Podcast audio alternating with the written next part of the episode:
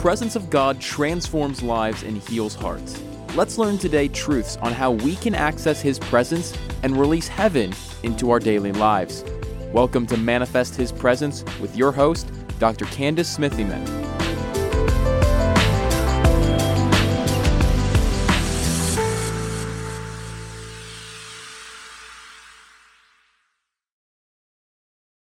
Hello, everybody. This is Pastor Adam again, and I have an encouraging word today. And I uh, want to go to the Lord first, and I ask you to join me. Father, I thank you for this opportunity today, and we are we are seeking your never-ending help to deal with the issues of life, and we thank you for this life, and we know that you have provided the answers and show us the way. And so we are once again coming to you to forgive us for us not obeying you and for not following your guidance and submitting to your will. But we know today is a new day and we have another opportunity to get on board. And so we thank you for this and we come to you to seek your guidance. We thank you in the name of Yeshua HaMashiach, Jesus the Messiah. And it's in his, his name we were taught to come to you in prayer. So we're doing that right now. We thank you. Amen. All right. Well, today we're going to spend our time reviewing how the scriptures teach us to overcome something that every single one of us has to deal with. And I'm talking about stress, I'm talking about fear, anxiousness, you know, and regardless of how many times we've heard remedies, we've t- listened to messages, scripture, you know, p- pastors, teachers talking us on how to resolve stress, I think we'd all agree it's always helpful to hear it again. It's and it's impossible to live without reading, hearing, watching, or personally experiencing some sort of event that's going on that just seems stressful. This, with the technology we have today, we can we can watch events, look at things going on right in our hand with these cell phones. We see things happening. We get reports on events happening real time that make it very challenging, very difficult to remove ourselves from those events as if nothing happened. It's as if the event happened in our own neighborhood or homes. And we then, you know, kind of wonder what is going on. And when this happens, many admit to an experience of despair, depression, fear, stress in their own life when they hear the news of other events that aren't happening, you know, uh, you know, in their neighborhoods or cities or areas. I guess what I'm really saying is, it is not normal for us to start out our days planning around avoiding tragic events. I, I don't think we plan like that. I sure hope we don't plan like that. I mean, do we? Do people, do you do that? I mean, just be honest with yourself.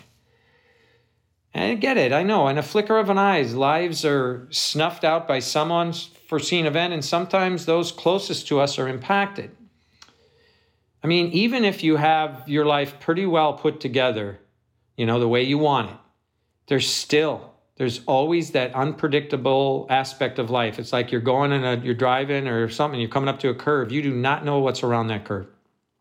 So I think what I'm getting at is the question, like there's a question on the table, it would be this Is it possible for us to go through life with the sense of peace and tranquility without experiencing anxiety, worry, fear, or stress.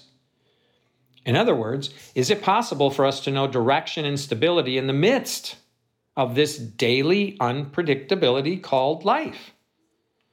Well, I think it would behoove us to review what the world was like during Jesus' time to gain some understanding. And I believe this will bring us some comfort to, to pause and reflect on what it was like when when we read about the life of Jesus, these people that lived 2,000 years ago. And I would contend Yeah, there's a lot of different aspects about life today that's different than then. It was way more simpler. But I think there was similar situations uh, and events that going on that were just like today. Look, look at the words Jesus shared with the disciples on the night before his death. Jesus knew very well about the trouble, the persecution, the pressure, pressure, the stress the disciples would experience after his, his death. And yet, here's what Jesus says in John chapter 14, verse 27. Jesus says, Peace I leave with you, my peace I give to you. Not as the world gives, do I give to you. Let not your heart be troubled, neither let it be afraid. Those are words you and I need to embrace today and, frankly, every day. And this promise, right, is a promise that is embedded in much of the language that Jesus was sharing during the, the previous three years of his ministry, the three and a half years uh, of, of him doing ministry here. Jesus had promised them that the Comforter is coming, that there's a place in heaven for them, and that he would come and take them to that place. And still, there is this reoccurring theme that Jesus begins this 14th chapter of John with, where he starts John 14, verse 1, where it says, Jesus says, Let not your heart be troubled. He starts verse 14 with, or chapter 14 with that. And then at the end of the 27th verse, he says, Let not your heart be troubled, neither let it be afraid so I, it's obviously it's very important for us to hear those words today and to hear them again and again just like those folks heard it from jesus. And i think like listen to me here. If you're troubled in your soul if if if if we are undone as the world is in the midst of this unexplainable stuff going on all around us then what what do you and i have to offer anyone when they look to us for help I mean, here's the deal why should anyone follow? Why should anyone believe a Christian if their Christians are responding and acting the exact same way the world reacts when chaos hits? In other words, how does a Christian distinguish themselves? Well, let's look at this scripture in, eight, in Luke chapter 18, verse 1. It says, Men should always pray and not give up. Jesus, in this chapter in Luke 18, recorded it's Jesus is telling his disciples in a parable that they should always pray and not give up. Then one of Jesus' original disciples encourages us with this, and it's Peter. If you know the book of Peter, 1 Peter chapter 5, verse 7, Peter writes down, he says, Cast all your cares, all your concerns, all your burdens upon the Lord, because he cares.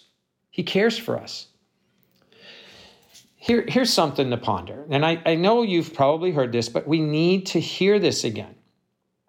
If you want, if your desire is to please the Lord, what a testimony for our Lord Jesus would be if we could, when situations arise that we hadn't thought of or planned for, right? Tragedy, chaos strikes.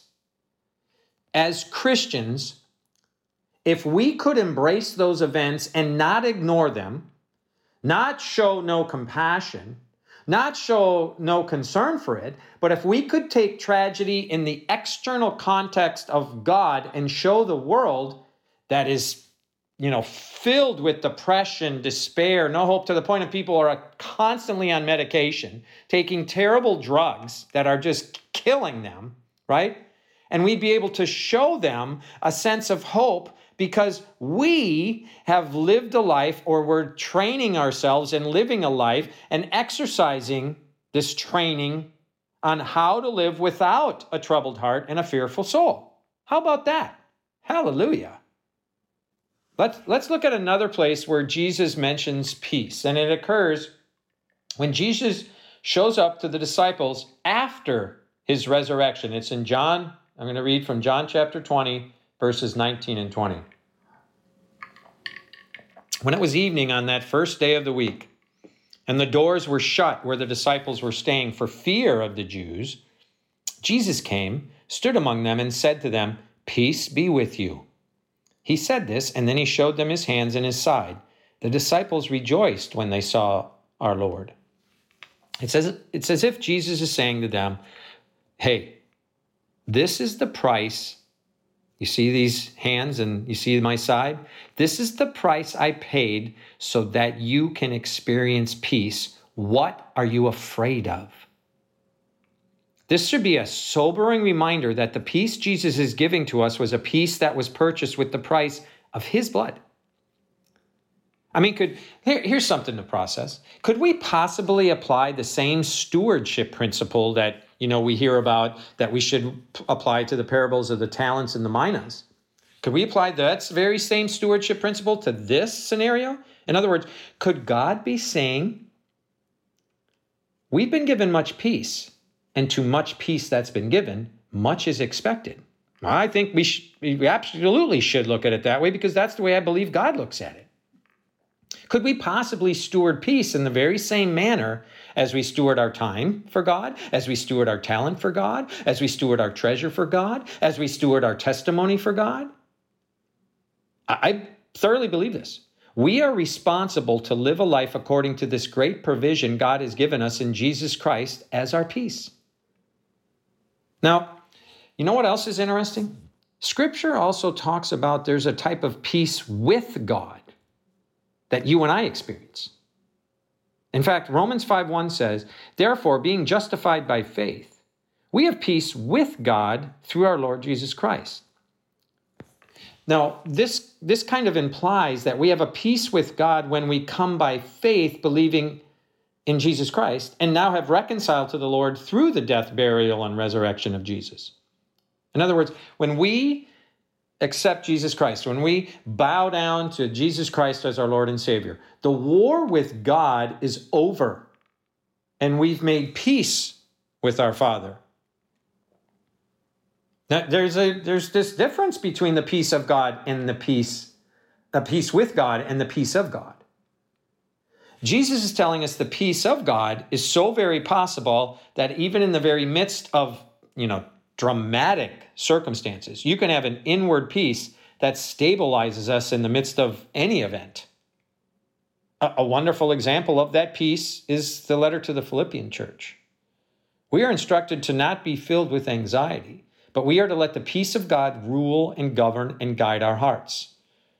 And then in that letter, later in this letter that Paul was writing to the church at Philippi, he calls this the peace that passes all understanding.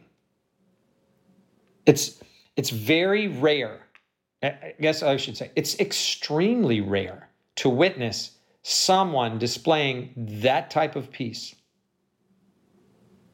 when chaos hits.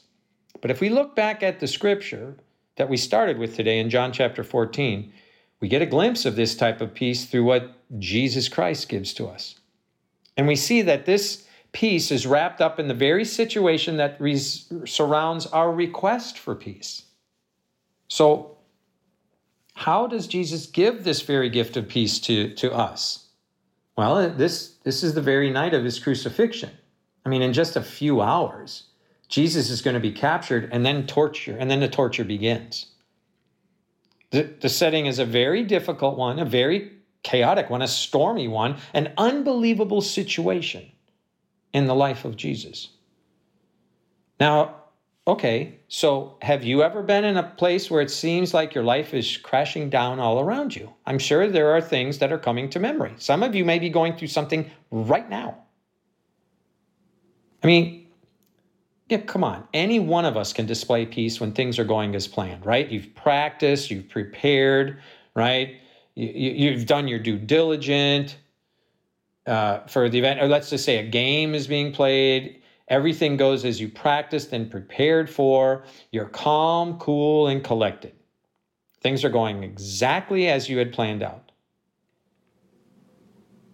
And, and you know, uh, how about at home, right? I mean, maybe your physical health is okay. You're, it's good, right? There's plenty of cash in the bank. You've got a savings, right? All the bills are paid. You've got a steady and fruitful job, right? Life is going okay, right? You have peace, no real challenges at all. But see, right there, right here is the point we need to admit when we're concerning the non Christian worldview and the Christian worldview. A Christian is supposed to display peace during the chaotic times. That is the very testimony God wants us to share with this world.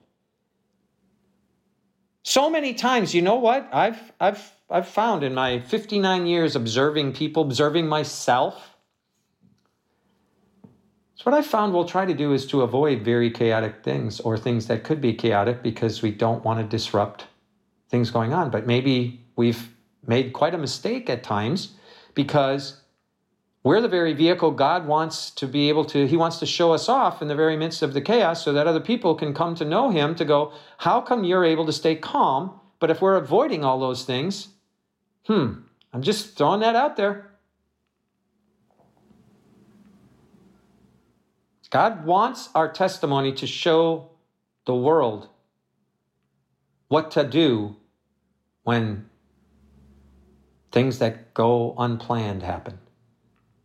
That's, I think, why one of the reasons why the night of Jesus' crucifixion, he gives them this talk so it be on their minds as events were leading up to one of the most difficult times in his life. And he said, I give you peace. He's telling, Jesus is telling them, he's telling us, it's recorded for us in the Bible, that we can live in the very midst of this crazy, mixed up world and have security and peace when these unexplainable things happen. And we have this peace because our confidence that comes with the knowledge that Jesus Christ is still in control. It's our faith level. Even though in a moment it may look like everything is breaking down and there's total chaos, right? Jesus is still in control and we can have peace because of our relationship with Him. Hallelujah. And in the second part of John chapter 14, verse 27, Jesus says, The peace I give is not like the peace the world gives. Oh, oh, hmm, okay. So, in other words, that means there is a type of peace that the world has, that it will try to sell to us, I guess, if we're buying. It's a counterfeit peace, in other words, that is offered up if we're willing to accept it. Well, think about how we would be sold this peace. How is it offered to us, right? Well, mentioned earlier, we have these things now, these devices, these phones where you can get the news right in right in real time. You don't have to wait for the TV station to put on news anymore. We watch the news, we read the news. Some of us get notices. I know uh, I don't do this, but I know I know people that say, "Hey, I just got they get notices." on their they're wearing them on their watches they got these the, their phones all these devices that gives them all this information all the time they, they'll talk about the peace between nations that's right on a global scale but but again remember jesus says the peace that he gives is not like the peace of the world so i'm just going to cut right to the chase here but the peace the world's offer is an insincere peace, and it's not authentic peace at all. In fact, it's a packaged, it's packaged very neatly, but in reality, you know what it is? It's fear. It's false evidence appearing real. Fear is a person believing he can do nothing and neither can God. Fear of tomorrow, like right now, there are people listening right now that are got something big probably coming up tomorrow. They know it's coming up, or it's right around the corner. They're afraid of it. It's fear of tomorrow right now will produce tomorrow what you fear today. I believe God is more interested in our stability than our tranquility. One of those, see, by fear focuses on the need, the other, by faith, focuses on the answer. I mean, let's just even more throw it out there and get more real and an issue right in front of the entire world the last few years, and it's still here. It's called COVID. You know, folks, no one who had polio, chickenpox, hepatitis B, influenza, they had those vaccines. None of them ever worried about someone unvaccinated giving them the disease. That stupidity started in 2021. That fear is manufactured. I'm telling you, I made a, I made a lot of observations in life, and over the last few years, I've surmised that there are really four groups of people right now. You could throw people around the globe into these four groups of people. First group is those who believe the narrative and comply. The second group is those who know it's a false narrative but comply anyway. Third group is those who are waking up to the false narrative and are starting to refuse to comply. And then there's the fourth group, the smallest group. Those who knew it was a false narrative from the start and refused to ever partake of the false narrative. I try to make things really simple, make things make sense. You know, you know how simple this was for me, and I'm not trying to boast, but I was in the group number 4. You know, for me this became really really simple. For I'm watching people, I'm watching our leadership, I'm, I'm watching things, and I'm thinking to myself, for a country that killed an entire generation in the womb, I'm talking about abortion, from 1973 until just this past year, it was legal, right? But for that group of people that believe in that, telling adults to wear masks because it's going to save lives, your words are a joke and an embarrassment. Are you aware that for the first time in history, that the ineffectiveness of a medicine was being blamed on those who hadn't taken the medicine? Just process that. That's what's being dished out and has been for almost two years. Do you know they changed the definition of vaccine? What we're seeing What's been playing out, folks, is an obeying of the rules has become more important than questioning if the rules were legitimate in the very first place. And I say that because many people have happily approved of silencing any of the so called medical experts whose views contradicted the World Health Organization or the Center for Disease Control. I mean, the very definition of science is that you constantly are debating and renewing it based on what the latest information you found. You don't ever, ever, ever shut down anybody's opinion unless their opinion is what you don't want other people to hear. well, you know what? I believe what I've been just recently saying applies to what Jesus went through in the scriptures. It's exactly what happened to Jesus as he was sharing what the scriptures actually mean, as opposed to the false teachings, the false narratives that the Pharisees and the Sadducees were forcing on the people. Jesus was telling them, it's recorded in multiple gospels, where he said, You've taken the laws and the commandments of God, and they've had no effect on the people because you've turned them into the teachings and teachings and commandments of men. That's kind of what I think has gone on in the world recently through COVID. It's the same thing they're doing with anything about sexuality, LGBTK, BTQ, saying, and also saying men can become women and women become men. This is utterly insanity. And you know, we know what happened to Jesus because he stood up against the leadership. The worldly peace that we keep getting fed is just an outer covering that covers up the underneath boiling pot of issues and dealings going on under the table. Jesus said, They will despise you because they despised me first. Christians, if they're not despising you because you're if you maybe you're not standing up for the word of God. Maybe you've compromised. Jesus not only promised but delivered because the one who dies and rose is now living as the executor of that will. And still today, many will say they don't have a sense of that peace in their own life. If that describes you, let me again remind you that the responsibility is not on Jesus, but on you. Folks, we tend to have a problem receiving what the Lord has what the Lord has already provided. If we will just take a different perspective at the issues in our life, we may finally understand. In other words, take the eternal perspective instead of the temporal perspective, and you'll experience the freedom and the peace we're looking for. Re- remove, renew our minds. We've got to renew our minds to the God perspective. Right? Do you, you, if you're having problems understanding what I'm saying, well, then Romans 12, 2 is right there for you. Do not conform to the pattern of this world, but be transformed by the renewing of your mind. then, when your mind's renewed, then you will be able to test and approve what God's good, pleasing, and perfect will is.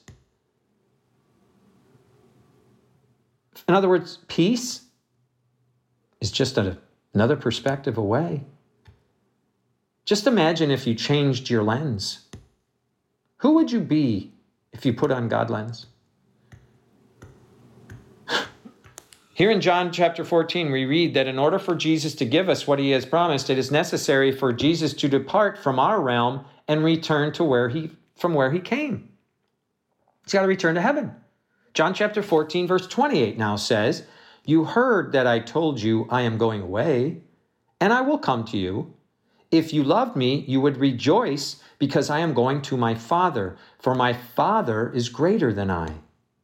One more time here, Jesus is reminding us that before his peace can pour over us, it is necessary for him to ascend and return to the Father in heaven.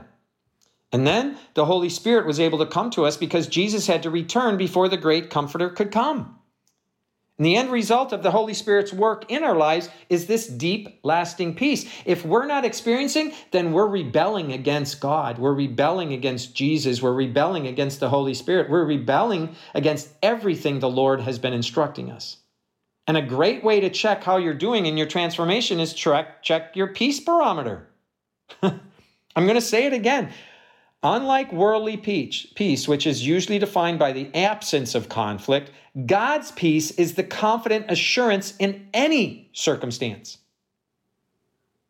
With Christ's peace, we have no need to fear the present or the future. We can be just like David in seeing that giant. We run to him and slay him because we are not concerned about the outcome. We're more concerned about obeying God. As we renew our mind to receive the peace of God, to move into our hearts and lives, we gain strength to restrain those hostile forces and receive comfort in those places of conflict. And if we start to do this with the smallest things, we'll have way more courage and boldness when it comes to bigger things because it'll become our pattern. It'll be the way we live. So when the next COVID nonsense comes, the next thing comes, we're not going to bow down and cower back like little sheep. We're going to raise up like the lion of Judah. Oh, folks, how I pray, how I hope we seek and soak on this and learn to live more courageously and peacefully because we have trusted and submitted fully to the will of, the, of God. Hallelujah. I hope this encourages you. I know there was some intenseness in this and in my voice, probably, but I'm sharing this because we need to hear this. We need to repent and we need, need to accept that God is going to give us another opportunity to obey His will and not live in fear, not live in stress, not live with peace. Thank you, Father. We praise you. God bless everybody. Goodbye.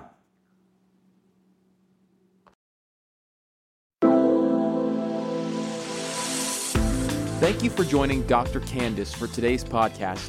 For more resources and weekly prophetic words direct in your email box, go to our website at www.candicesmithyman.com, Facebook at Candice Smithyman, or Instagram at Candice Smithyman.